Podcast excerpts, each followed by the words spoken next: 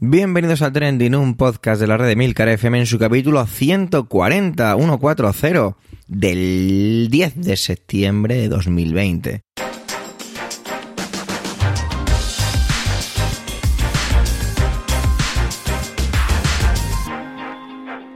Trending es un podcast de noticias sobre lo que pasa, sobre lo que ocurre, sobre aquellas noticias que pueblan las redes sociales. Todo ello con opinión y siempre con ánimo de compartir. Por ello somos varias voces, aunque yo, Jefe Soler, haga así un poquito de presentador. Trending es tu podcast de noticias semanal. ¡Adelante! Bueno, pues ya hemos vuelto. Trending ya está aquí para todas las orejas dispuestas a escuchar. Normalmente cuando empiezo el curso, para los que sois nuevos o nuevas, yo soy profesor maestro de educación infantil, siempre digo eso en mi trabajo de, por un lado, feliz año y la broma de medio broma, medio en serio, también de como si no nos hubiéramos ido. Sin embargo, esta vez la verdad es que no es para nada así. Han cambiado muchas cosas debido a nuestro enemigo favorito, el virus. Es una extraña sensación, la verdad, de cotidianidad como contaminada y falsa. No sé, llevo dos semanas trabajando ya a tope y es muy, muy curiosa la sensación. Lo hablamos siempre los compañeros. Pero bueno, voy a dejar de divagar, vamos a centrarnos en lo que no tenemos que centrar porque tenemos una novedad muy bonita que anunciaros. Y sí, resulta que Milcar, el director de esta casa, pues tiró la casa por la ventana y dijo, vamos a mirar un poquito de, de, gastar y de nutrir a Trending. Así que tenemos un nuevo fichaje. Se trata de Alma Alanis, una mujer excepcional. Y no es un halago, es una descripción. Alma tiene un proyecto de podcasting muy interesante, ahora lo tiene un poco en pausa, ¿vale? Llamado Tres cosas que ayer no sabía. Es un podcast realmente delicioso. Alma es periodista de formación y también experta en marketing y social, y social media. Es de, to de todo corazón, es todo un privilegio tenerla aquí con nosotros en este humilde proyecto y este humilde podcast. Y sí, Hoy ya directamente se estrena nuestra amiga Alma. Lo hace con un trending de lo que se está hablando mucho y de lo que se hablará mucho. Y es la fusión CaixaBank Bankia. Por todo lo que tiene, por todas las consecuencias que trae, todo lo que engloba, desde el punto de vista económico y también todas las implicaciones político-sociales y culturales que esta empresa puede tener. Bienvenida y adelante, Alma.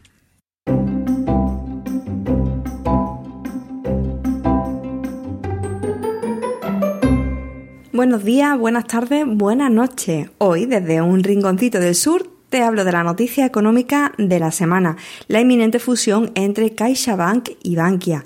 Una fusión que es mucho más que una noticia económica y eso pretendo explicarte en los minutos que tengo por delante. La noticia pilló a todos desprevenidos el pasado jueves 4 de septiembre, ya entrada la noche, copando las portadas de los principales diarios y siendo tendencia en Twitter durante casi toda la jornada del viernes. La fusión de estas dos entidades bancarias trasciende, como digo, lo económico. A nadie se le escapa las implicaciones políticas, sociales e incluso culturales de una operación de este tipo que además nos deja alguna que otra incógnita. Empecemos por lo laboral. En España, eh, posee una plantilla de 27.500 personas, a las que se sumaría las 16.000 de Bankia. Es decir, en la nueva entidad trabajarían en torno a 43.500 personas, una cifra que llega a ascender hasta las 51.600 si tenemos en cuenta la presencia internacional de CaixaBank, que bueno, que si bien no es tan importante como otras entidades, como puede ser el Santander, pues también existe. En cuanto a las sucursales, ambas entidades sumarían 6.100 oficinas, de las cuales 2.270 pertenecen a Bankia y 3.800 a CaixaBank. Esta última, además en zonas como Andalucía Occidental, todavía continúa haciendo reducción de número de oficinas desde que adquirió hace algunos años Cajasol. En el nuevo escenario, y según calculan analistas de Barclays, tendrían que cerrar el 23% de las oficinas, es decir, 1.411 sucursales. Si tenemos en cuenta que cada oficina pues eh, tiene una media de 6,5 empleados, estamos hablando de que el cierre supondría la eliminación de unos 4.585 eh, empleos, es decir, el 10,5% de la plantilla resultante. Cómo llevarán a cabo esta reducción de plantilla, pues es una de las incógnitas. En CaixaBank, tras la absorción de Cajasol, impulsaron bajas incentivadas y prejubilaciones. Bankia, por su parte, aplicó un ERE tras la integración de Banca Mare Nostrum en el año 2018, que redujo la plantilla en un 14%, es decir, despidió a 17.756 personas. Bueno, hablemos ahora del volumen de negocio. La fusión crearía una entidad que se convertiría en el primer banco de España por volumen de activos, con un valor de 664.000 millones de euros. Sí, sí, has oído bien. 664.000 millones de euros. Ocuparía en Europa la décima posición.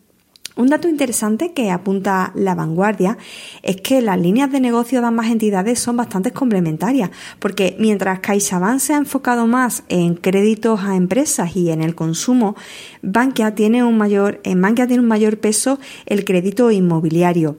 Y además, mientras CaixaBank presenta eh, mayor rentabilidad y un liderazgo pues, muy claro en el negocio de los seguros, Bankia, por su parte, cuenta con mejor solvencia. Y ya que hablamos de solvencia, es imposible no mencionar pues eh, la parte política del asunto, porque claro, el Estado posee el 62% de Bankia, una participación que por cierto descendería con la fusión hasta el 14%. Y es que recordemos que en el año 2012 Bankia recibió 24.000 millones de euros de las arcas públicas pues para evitar su quiebra. Sin embargo, desde entonces, el Estado solo ha recuperado 3.300 millones de euros. Y de hecho, pues la recuperación del resto de rescate es otra de las incógnitas que están en el aire ante la fusión. Eh, es más, en una entrevista que el presidente del gobierno, Pedro Sánchez, concedió a Televisión Española a comienzos de la semana, pues ya insinuó que en la situación actual se está bastante lejos de recuperar el dinero del rescate bancario. Aunque bueno, él, por ejemplo, sí que se mostró muy optimista ante esta fusión. Todo lo contrario que sus socios de gobierno, Unidas Podemos, que ya han mostrado reticencia ante la concentración bancaria. Y hay otras dos cuestiones más relacionadas con la política y con estas dos entidades. Recordemos que CaixaBank eh, trasladó su sede social de Barcelona a Valencia, pues ante la posibilidad de que llegara a efectuarse la independencia catalana, allá por el año 2017. Y por otro lado, la salida a bolsa de Bankia llevó a sus responsables a sentarse en el banquillo, convirtiéndose pues en el mayor juicio económico, o por lo menos el más importante de los últimos años, teniendo como principal acusado nada más y nada menos que a Rodrigo Rato, que fue vicepresidente del gobierno y ministro de Economía durante los gobiernos de José María Aznar y que poco después llegó a ocupar el cargo de director general del Fondo Monetario Internacional, del FMI. Bueno, ya para ir terminando, pues un último aspecto que también hay que tener en cuenta y es que esta fusión repercutirá también en el ámbito de la cultura. Recordemos que prácticamente todas las entidades bancarias poseen una vertiente social y cultural. Y a este respecto me resultó muy interesante un hilo publicado por Adrián Yánez, que es historiador y gestor cultural, y que apuntaba precisamente a esto, a cómo iba a afectar la fusión al ámbito de la cultura. Porque, como él mismo eh, explicaba, pues la entidad resultante no solo va a ser una gran entidad bancaria, sino que va a convertirse en todo un gigante de la cultura, que va a concentrar todo tipo de espacios y actividades. De hecho, CaixaBank eh, posee la red de centros Caixa Forum, que está presente en ciudades como Barcelona, Palma, eh, Zaragoza, Madrid o Sevilla. Pero además en Andalucía es titular de todos los espacios que pertenecieron a Cajasol y que tienen una fuerte presencia en ciudades como Huelva, Jerez y sobre todo Sevilla. Por su parte, Bankia es la principal patrocinadora de la Feria del Libro de Madrid. Posee una orquesta sinfónica y además está vinculada a la Fundación eh, Montemadrid, la Fundación Caja Granada y la Fundación Bancaja. Esta última es una de las más importantes de la comunidad valenciana. Bueno, en cualquier caso, pues toca esperar ahora a la celebración de, los respectivos consejos de administración de CaixaBank y de Bankia, eh, que se prevé que será en torno a los días 13 y 14 de septiembre.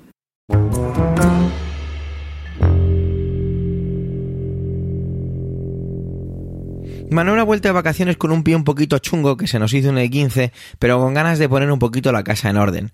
Nos trae un poquito de metapodcasting de la red de Milcar FM que nos va a venir muy bien y nos quiere también transmitir energía positiva con todo lo que tiene que ver el dichoso virus. Adelante Manuel.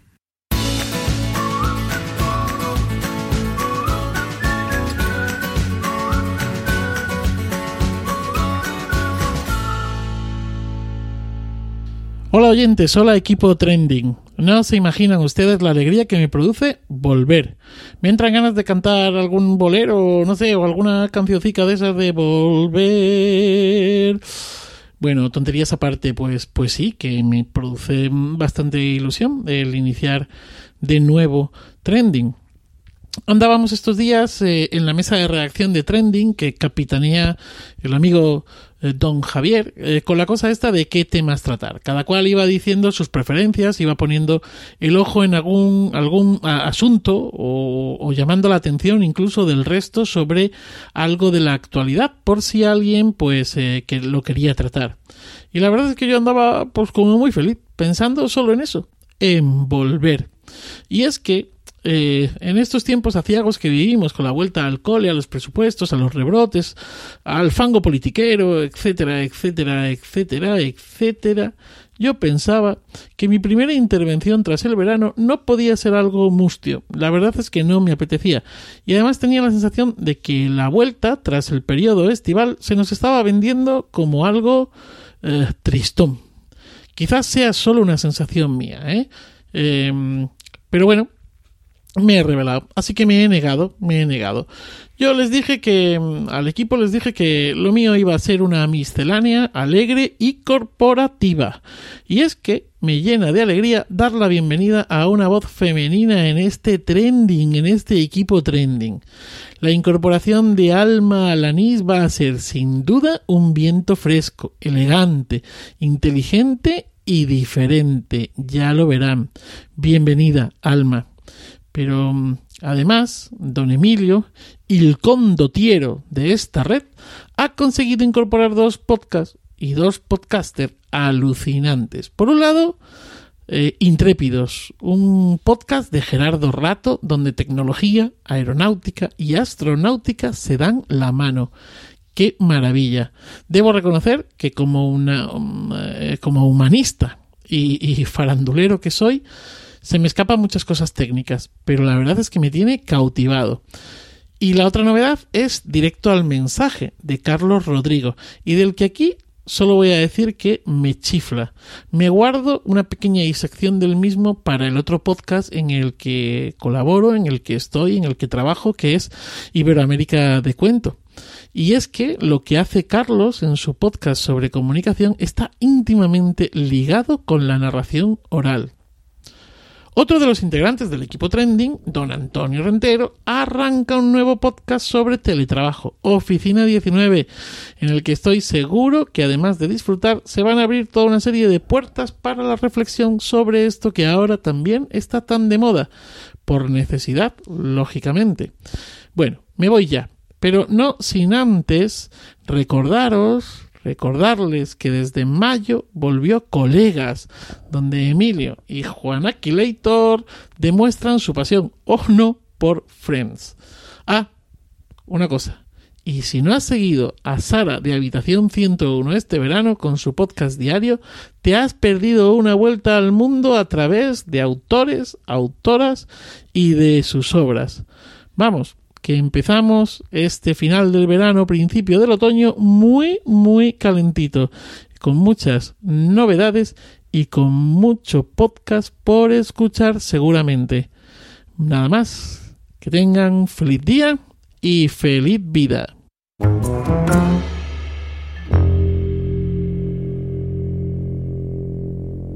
Antonio se nos marcha a los juzgados. La verdad es que ahí reside gran parte de su vida profesional y nos explica qué es el CGPJ, qué es, cómo se ha estado renovando, por qué no se ha renovado aún y cómo debería renovarse. De esas intervenciones didácticas a la par que muy interesantes. Adelante, Antonio.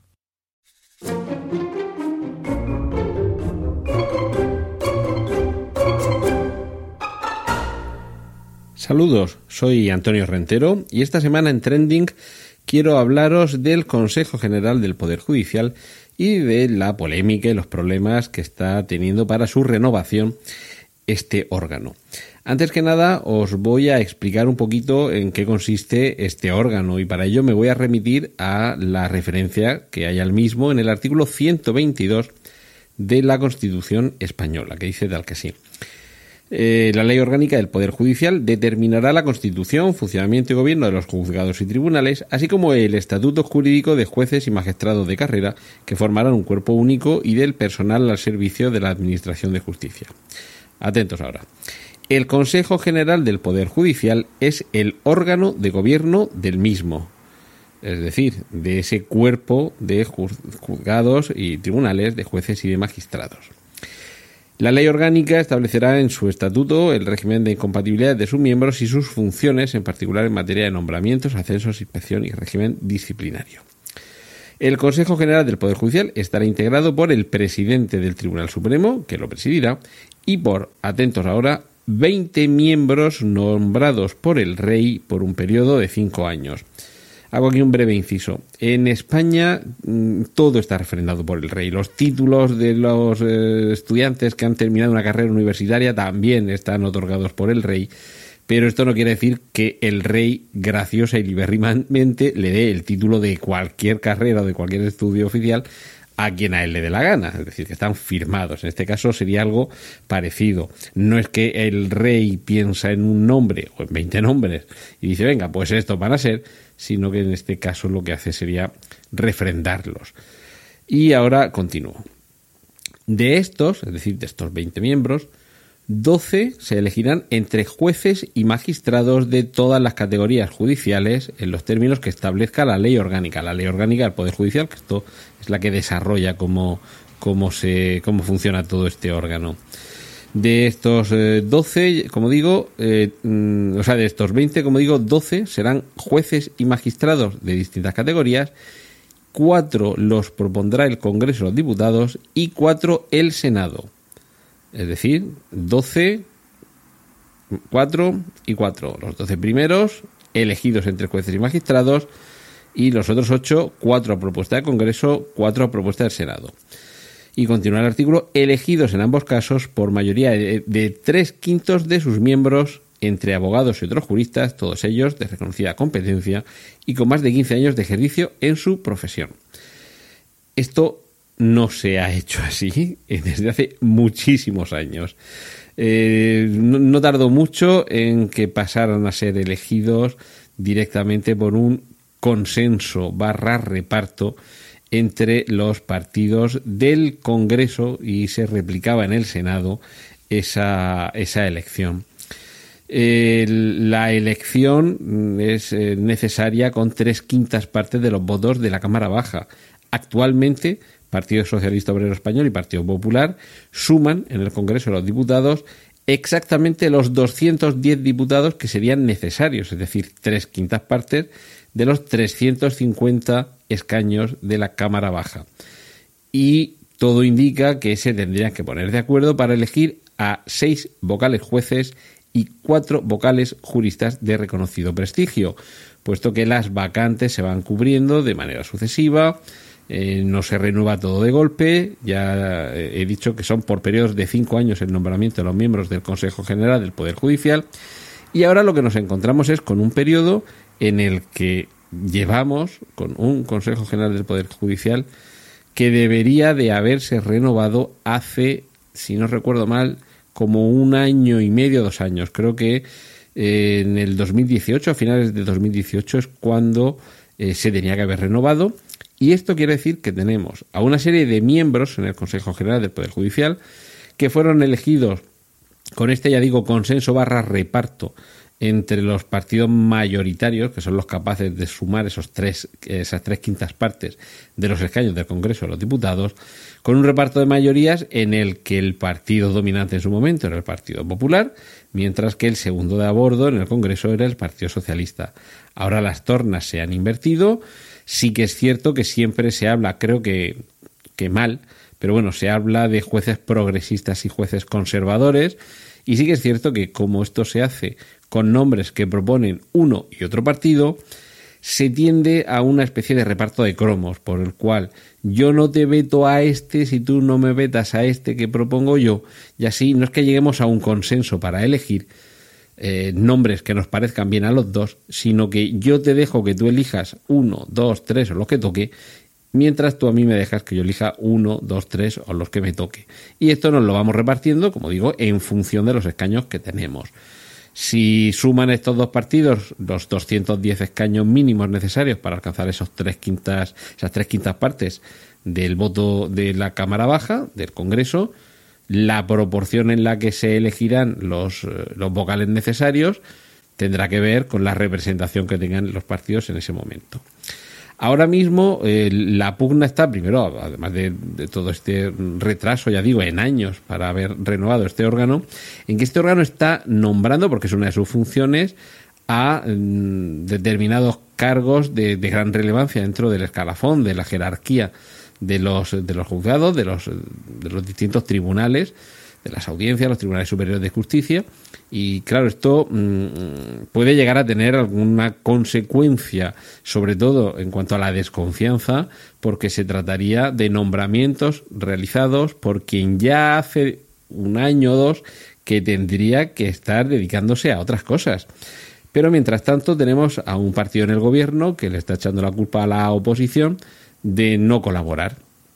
Hay que recordar que el, el gobierno de Pedro Sánchez renovó por su cuenta el CNI sin contar con el PP, renovó por su cuenta a la bueno a Rosa María Mateo, la puso al frente de Radio Televisión Española de manera temporal y, ya sabemos aquí en España lo, temporal lo que dura y ahí sigue y todo esto sin contar con la aquiescencia, el acuerdo o la, o la concordancia de voluntades con el con el Partido Popular.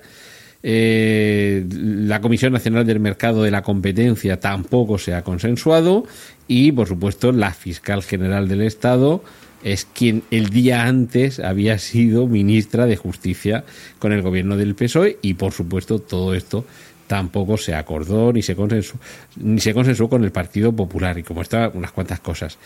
Entonces, eh, esta frase de esta semana de Pedro Sánchez de las instituciones necesitan una dosis extra de legitimidad cuando no se baja no se baja el del burro ni Pablo Casado del suyo, ojo, que cada uno no da su brazo a torcer, cada uno tiene sus razones y por supuesto tienes que demostrar su fortaleza, pero ya digo, perjudicando gravemente la pretendida imparcialidad que debería tener la justicia. Pero claro, mientras tanto, eh, sí que es cierto que Pablo Casado, como digo, no da su brazo a torcer al frente del Partido Popular pero Pedro Sánchez sí da su brazo a torcer cuando tiene que pactar con Bildu la derogación íntegra de la reforma eh, laboral. Eh, no tiene ningún problema en llegar a acuerdos con Esquerra Republicana y, hay diversos partidos con los que está llegando a otros acuerdos. No sé si de menor o de mayor entidad, pero bueno, en cualquier caso, acuerdos eh, sin que parezca haber ningún obstáculo a llegar a esos acuerdos. Eh, a lo mejor es que hay que ofrecerle algo a la otra parte para que también esté eh, conforme con la negociación que se está llevando a cabo. Eh, se supone que siempre se dice eso de que más vale un mal arreglo que un buen pleito, porque el pleito puede ser bueno, pero a lo mejor solo para una de las partes. esto es un poco como lo del dentista y el paciente, que, el paciente enganchaba al dentista por sus partes y, y cuando el dentista le metía el instrumental en la boca, le decía aquello de no vamos a hacernos daño, ¿verdad? Eh, no sé si es el momento de que el Partido Socialista y el Partido Popular eh, se dejen de apretar el uno al otro, dejen de pretender que de esa forma el otro no le va a hacer daño y que traten de solucionar un problema que, por cierto, desde el Greco, desde el grupo que desde la Unión Europea vigila el buen funcionamiento de las instituciones judiciales eh, europeas, ya se está llamando la atención sobre que este sistema debe cambiar. Este reparto dependiente de la política debe cambiar, entre otras cosas, porque es que no es lo que pone en la Constitución. La Constitución, ya os lo he dicho, eh, lo habéis eh, escuchado y lo podéis consultar vosotros en la Constitución que todos tenemos en casa Cuatro miembros sí que los elegirá el Congreso, cuatro miembros sí que los elegirá el, Senado, pero son ocho. Los otros doce, de entre jueces y magistrados, deberían ser los propios jueces y magistrados quienes los elijan. Porque ahí, para empezar, tendríamos un principio de confianza en la eh, independencia judicial. Y bueno, esta ha sido mi reflexión esta semana. Os dejo con mis contenidos, eh, perdón, os dejo con el contenido de mis compañeros aquí en Trending. Un saludo de Antonio Rentero.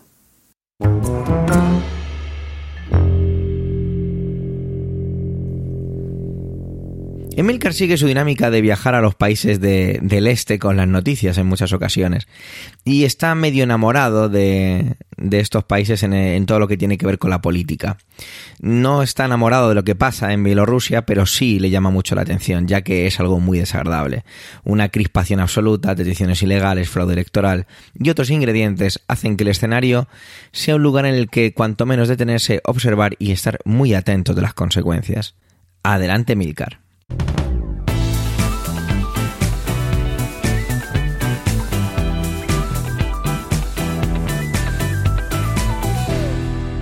En los últimos capítulos de la temporada anterior estuve compartiendo con vosotros cómo algunos dirigentes autoritarios de todo el mundo estaban tratando el tema del coronavirus. Todos ellos presentaban un denominador común, una estupidez supina, cuyos efectos no recaían sobre ellos, sino sobre la población, cuando la realidad se mostraba finalmente más tozuda que sus delirantes deseos. No hablé entonces de Alexander Lukashenko, presidente de Bielorrusia desde la disolución de la Unión Soviética desde las primeras elecciones presidenciales de este país en 1991. Un, un, dictador de facto que decidió que el COVID pues no existía y que no hacían falta medidas, sino recomendaciones y todo el mundo al a cultivar y santas pascuas. Pero no vengo hoy a hablaros de la gestión de Lukashenko del coronavirus, sino de su gestión en general. Hace poco convocó elecciones generales, las cuales se celebraron el 9 de agosto en medio de acusaciones de fraude y con varios candidatos a los que no les fue permitido concurrir. El periodo preelectoral estuvo repleto de incidentes, detenciones, manifestaciones y tensiones con países extranjeros, incluso Rusia. El resultado otorgó a Lukashenko la victoria con un 80% de los votos, una cifra que de ninguna manera se sostenía, lo que provocó la inmediata reacción del pueblo, poniendo en marcha una serie de protestas y manifestaciones que todavía perduran. Durante este tiempo, las fuerzas de seguridad han practicado casi 10.000 detenciones en un país con 9 millones y medio de habitantes, algo así como si en España detuvieran a 48.000 personas. Por primera vez en su mandato, Lukashenko está sintiendo que su castillo de naipes se derriba. Sus apariciones públicas son cada vez más estrambóticas y en muchas de ellas aparece llevando un subfusil de asalto para mostrar su fuerza a sus seguidores, en un gesto muy parecido a cuando un gorila aúlla y se golpea el pecho para amedrentar a otros machos de la manada. Recientemente fue abucheado en el transcurso de un discurso en la mítica planta de tractocamiones de Minsk, de titularidad estatal. Y se ha acabado convirtiendo este tipo de visitas en un auténtico trago amargo para el jefe de Estado. En aquella ocasión llegó a decir no lograrán nada si se me presiona. Y más tarde ofreció una confusa reforma de la Constitución y una entrega del poder tras el correspondiente referéndum. Eso sí, se ha negado a repetir de nuevo las elecciones. A menos que me matéis, no habrá elecciones. La oposición se divide entre los que están en la cárcel, los que ya han huido al extranjero y los que están siendo convencidos de huir. Entre estos últimos estaba hasta el lunes María Kolesnikova, una de las principales opositoras bielorrusias y miembro del Consejo de Coordinación, creado para abrir una línea de diálogo con el dictador que no se ha producido. Kolesnikova fue detenida el lunes por la mañana por un grupo de hombres enmascarados, aparentemente agentes de seguridad del Estado, y fue lanzada dentro de una furgoneta, según algunos testigos contaron a la prensa local. Lukashenko reconoció la detención y dijo que había sido la decisión correcta. Kolesnikova fue conducida a la frontera para ser deportada a la fuerza, un acto que fue imposible debido a que ella misma destruyó su pasaporte, por lo cual permanece detenida. Ivan Kravstov, Anton Rodnenko y Maxim Znak, mis disculpas por mi pronunciación, también se encuentran desaparecidos, lo cual deja actualmente una única líder opositora en Bielorrusia que permanezca en el país sin ser detenida. La Premio Nobel de Literatura de 72 años, Svetlana Alexievich, quien ha declarado a la prensa que hombres no identificados están rondando su domicilio y que llaman constantemente al interfono. Pese a sus declaraciones en el periodo preelectoral, las declaraciones de Lukashenko, acusando a Rusia de interferir en los comicios e incluso llegando a movilizar tropas en la frontera, la realidad es que el dictador cuenta con el apoyo de Putin, quien le ha prometido el envío de fuerzas policiales en caso de, ser necesario. Ambos negocian un plan de integración de ambos países en un Estado unitario, cosa que contrasta enormemente con sus declaraciones del pasado martes. Efectivamente, es posible que haya estado en la poltrona de la presidencia demasiado tiempo, dijo, pero soy el único capaz de proteger a los bielorrusos y la soberanía de nuestro país el defensor de la soberanía, planeando la reintegración del país con la Gran Rusia. Esperemos que la comunidad internacional y la oposición puedan mover bien sus fichas y que esto no progrese, porque de otra forma, la situación actual de agitación social y política puede tornarse en un escenario de guerra civil, como el de Ucrania, que ya llega casi a los 15.000 muertos. Esperemos que la Unión Europea no abandone a los bielorrusos como abandonó a los ucranianos.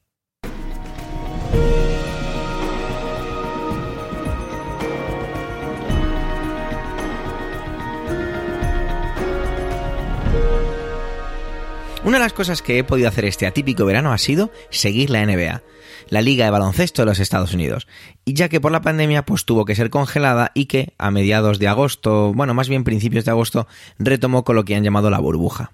No voy a hablaros un poco de cómo está organizada, aunque es cierto que es bastante curioso y a quien le apetezca, pues oye, que me lo diga en los comentarios y le puedo mandar algunos enlaces porque la verdad es que es muy interesante cómo la NBA ha organizado a base de talonario el que se pudiera continuar con la competición. Voy a definir un poco la parte en la que la NBA parece que se está posicionando con un carácter cada vez más político y su enfrentación directa con el presidente de los Estados Unidos. Todos conocemos un trending gigante que es el Black Lives Matter, al que a partir de ahora igual me refiero como BLM, ¿vale? Para cortar. Y sobre todo porque mi pronunciación en inglés no es perfecta y no quiero que os chirríen o sangren los oídos. Cuando los partidos se renovaron en Orlando, en las instalaciones de Disney World, pues eh, fue todo un titular, ¿no? Que los jugadores y cuerpos técnicos crearan una cadena con los brazos y pusieran una rodilla en el suelo durante el himno. Esto pues fue evidentemente muy noticiable, estuvo lleno de titulares y bueno, consiguieron un poco lo que querían y era llamar la atención. Fue un bombazo a nivel mediático y bueno, está claro que que era una declaración de intenciones muy clara y un posicionamiento muy claro.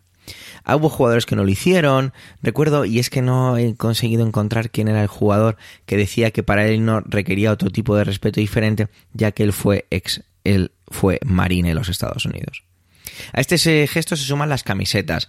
Sé que en otros deportes también lo han hecho, pero la NBA lo ha mantenido y creo que tiene un punto mayor. Todos conocemos las camisetas de los jugadores de baloncesto que atrás llevan en la parte superior el nombre, el número y ya está. A veces en la parte inferior algún sponsor o lo que sea.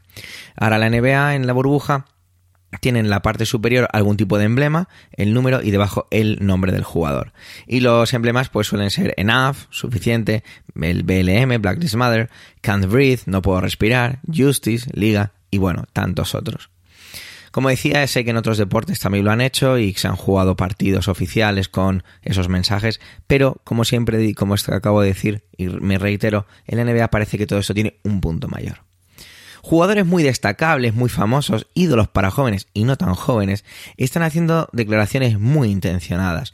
Véase, pues, quién no sabe quién es LeBron James, por lo menos le, ves por la tele, aunque no sepas quién es, sabes que es un jugador de baloncesto. Chris Paul, el entrenador de Los Ángeles Clipper, un tipo que realmente es un, todo un espectáculo escuchar, un orador, em, em, vamos, un orador impresionante. Podría parecer que la cosa pues se queda ahí, ¿no? Pero vamos añadiendo ingredientes a lo que ya he ido diciendo, ¿vale? Todo esto va a ir cogiendo temperatura. Las declaraciones a menudo han ido dirigidas directamente a Trump y la gestión de todo esto. Sin miramiento alguno, ¿eh? Como podéis imaginar, pues no se, no se corta en contestar, ¿eh? Empezó con un tuit, y cito, abro comillas, se han vuelto como una organización política y eso no es bueno. Creo que, no creo que sea para el deporte ni para el país. Cierro comillas. En otro decía lo siguiente, abro comillas, no sé mucho sobre las protestas de la NBA, sé que sus índices de audiencia han sido muy malos porque opino que mucha gente está un poco cansada de la NBA. Cierro comillas. Aquí me planteo una pregunta, ¿es cierto? ¿Es cierto que la NBA estaba perdiendo eh, cota de, de mercado, por decirlo, lo voy a expresar mejor? ¿Es cierto que la NBA está perdiendo audiencia? Pues es curioso, es muy curioso cuando me pongo a investigar un poco esto, porque depende a quién leas, parece que sí, parece que no tanto, cuando debería ser bastante sencillo, es una cuestión de números. Pero parece que la respuesta va más dirigida a si realmente existe una influencia por el hecho de que sea una mm, influencia directa por la parte política que está adquiriendo o no. Por lo visto, la NBA lleva perdiendo o bajando sus cotas de audiencia desde hace ya nueve años, cosa que me ha dejado bastante impresionado. No tenía ni idea de este dato y me ha llamado mucho la atención. Ahora bien, el hecho de hacer estas campañas, boicot, declaraciones, definámoslos un poco como queramos, hace que estas sean peores. Esa sería la verdadera pregunta. ¿Podríamos saber eso? Pues no lo sé, pero yo creo que no. Es mi opinión personal que meto aquí dentro. Pero vamos a seguir un poco más.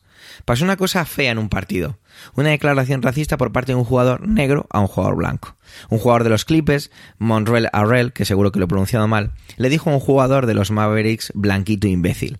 Aquí la traducción creo que en el medio ha sido bastante, bastante complaciente. Creo que la traducción igual podría ser un pelín más dura, pero bueno. Apenas esto tuvo ninguna repercusión.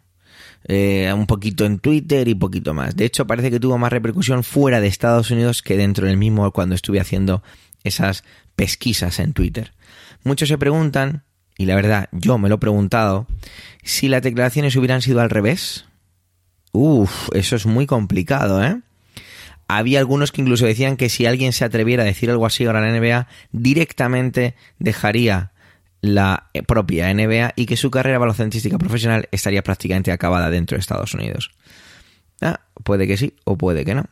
Pero vamos a ir viendo cómo continuaban los acontecimientos, porque lo que estoy contando empezó en agosto. Empieza a haber campaña para mover a la gente y los jugadores promocionan que la gente vaya a votar en las próximas elecciones a la Casa Blanca. Pero curiosamente, solo el 25% de los jugadores de la NBA está registrado para votar. Un dato impresionante, ¿verdad? Solo el 25%. Trump contestó a esta campaña tachando a las personas pertenecientes a la NBA como desagradables y tontas. Trump no es bueno haciendo amigos, eso está claro. Sí lo es haciendo muchos enemigos, ¿eh? Y sabe que la NBA es un lugar donde no puede hacer campaña. O todo lo contrario, donde puede hacer mucha campaña a todo el sector contrario. Es algo bastante curioso y creo y siempre digo que Trump me parece una persona bastante inteligente o más de lo que podemos creer. Lo he dicho muchas veces, creo que Trump no es tonto, lo repito aquí una vez más. En enero yo hacía varias valoraciones o mm, conversaciones ¿no? con amigos, con mi pareja, que es, os recuerdo, o si no lo sabéis porque acabáis de llegar a este podcast, es estadounidense. Yo veía a Trump reelegido bastante, de una manera bastante sencilla, ¿eh? Pero a raíz del virus y el BLM ya no lo tengo tan claro. Es curioso. ¿Estará haciendo esta campaña para perder? Trump está haciendo campaña para perder las elecciones con todo esto de que si el voto eh, por correo es fraudulento. ¿Será tan importante la campaña creada por la NBA en la que evidentemente se hace por un movimiento de, por la raza negra a gran escala? No sé, no sé cómo, cómo continúa. A destacar también el dato en el que cuando se produjo un asesinato, eh, aquel asesinato en el que murió una persona de raza negra por parte de una persona de raza blanca con una cantidad desorbitada de disparos, la NBA también hizo un parón de tres días por, por aquella acción. Sin embargo, cuando se supo, eh, pues casi una semana y media después, que eh, habían matado también, asesinado a una persona simpatizante de Trump, no faltó la gente en las redes sociales diciendo si también en esa situación la NBA haría un parón, que no hizo. Como se puede ver, la NBA está haciendo ese, ese posicionamiento, estoy seguro también muy bien medido y muy bien calculado, y lo que la pregunta clave es, ¿esto va a tener una repercusión real en la campaña, en las votaciones o en las elecciones a la Casa Blanca de noviembre? Ojalá pudiéramos saberlo, ¿no? Ojalá pudiéramos saber o existiera una manera de medirlo. Está claro que si va a votar, que si gane quien gane, lo primero que sabremos es la cantidad de gente que ha votado y si han votado más que el anterior, es evidente que ha habido una movilización. Pero lo que estaría fenomenal saber es si mucha gente votó porque escuchó a su ídolo o vio a su ídolo animándole a que fuera a votar mientras esa persona estaba tirándose un triple en el último segundo. Sea como sea, quedan partidos y esto se decide cuando el contador de tiempo está totalmente a cero. Gracias por vuestro tiempo, gracias por querer escucharnos en este capítulo centésimo cuadragésimo. Cada vez se pone más complicado esto de decirlo. Los comentarios siempre nos aportan enriquecimiento, no dudéis en dejarlos en Emilcar FM, perdón, en emilcar.fm barra trending. Un saludo y hasta la semana que viene.